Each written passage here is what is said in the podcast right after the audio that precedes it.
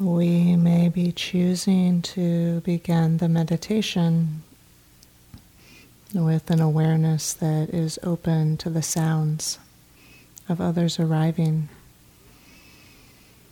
and inviting a friendly attitude of mind to these sounds arising and passing and being known.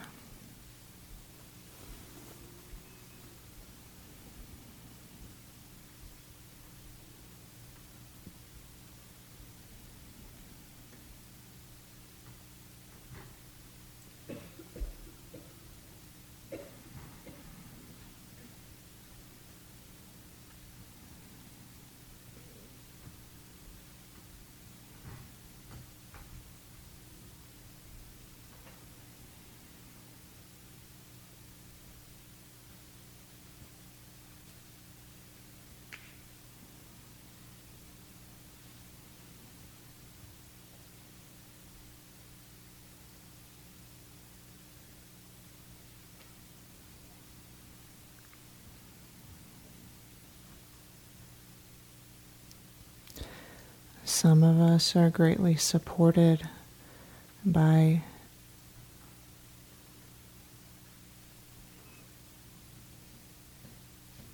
this moment of setting an intention for practice.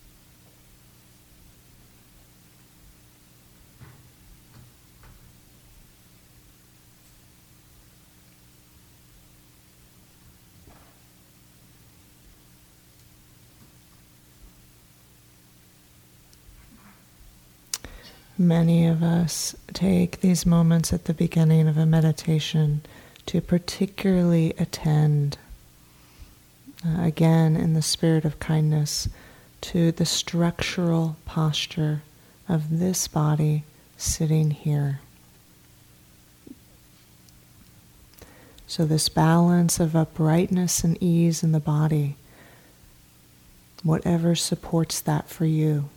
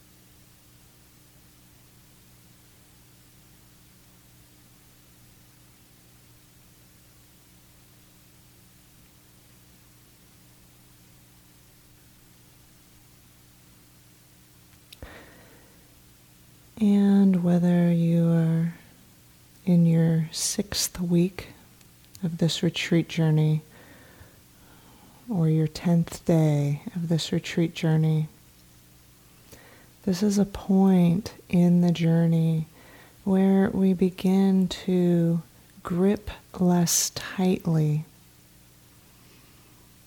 to the techniques there are moments when the tools and techniques very much feel like lifelines, and they are.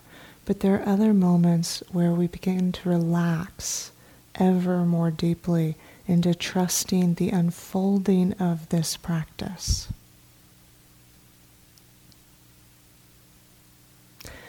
And in trusting in the unfolding of this practice, there is the opportunity to listen more and more deeply in direct experience.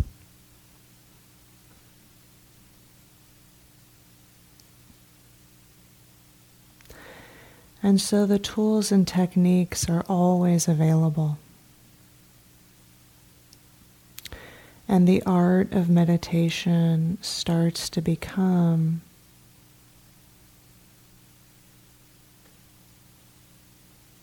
simply meeting this moment.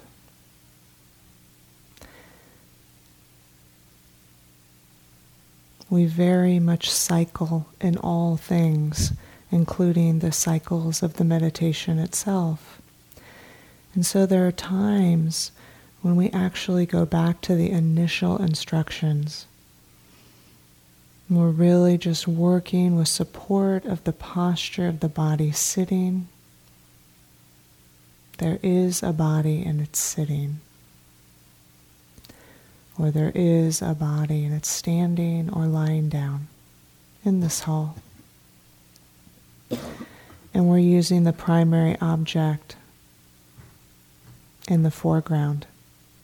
Just that simple, because there's an intuition that the attention needs to be grounded. It needs to be focused on just one thing, such as the breath or such as sounds coming and going. too much complexity in the mind and the body. Sometimes we need that simplicity. And then multitudes of secondary objects at times will force themselves in the foreground of attention. These other body sensations or loud sound, some sort of mood, some story, something. We can work with these things. And we are. We remember our tools like the acronym RAIN. Remembering to drop into the body, feeling the resonance of the thoughts and emotions, or the startle from a loud sound. All these tools. And then there's still other times where the awareness is quite open and choiceless. It's non preferential. And so there's the sound in my voice, and it's being known without preference. Then you might notice a mind state come in with it of liking or disliking. And just relax back into the sound be known. And then there's a sensation. The thought is known. Everything's just arising and passing and being known.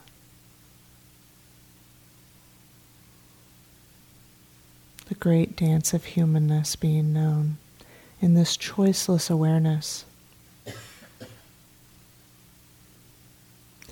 And then things might get a little bit fragmented or vague or discursive. We come back to the simplicity of a primary object. And this is the art. Only we can know what's appropriate.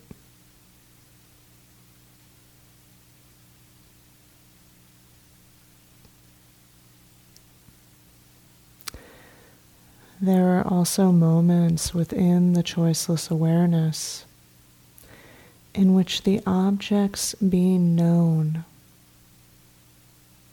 relax to the point that what begins to come into the foreground is the quality of knowing itself. And it's less about what is being known, and it's more about the knowing. Just in moments.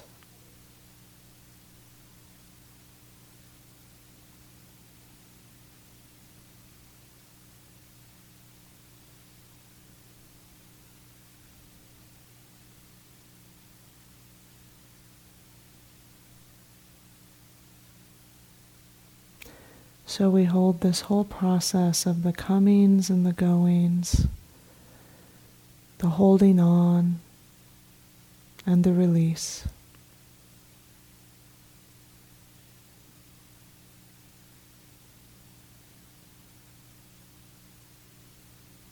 In the spirit of tremendous kindness,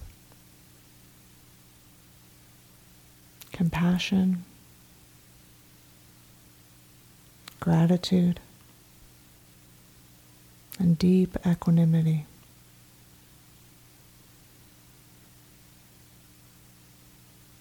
May we trust in the unfolding of our own practice.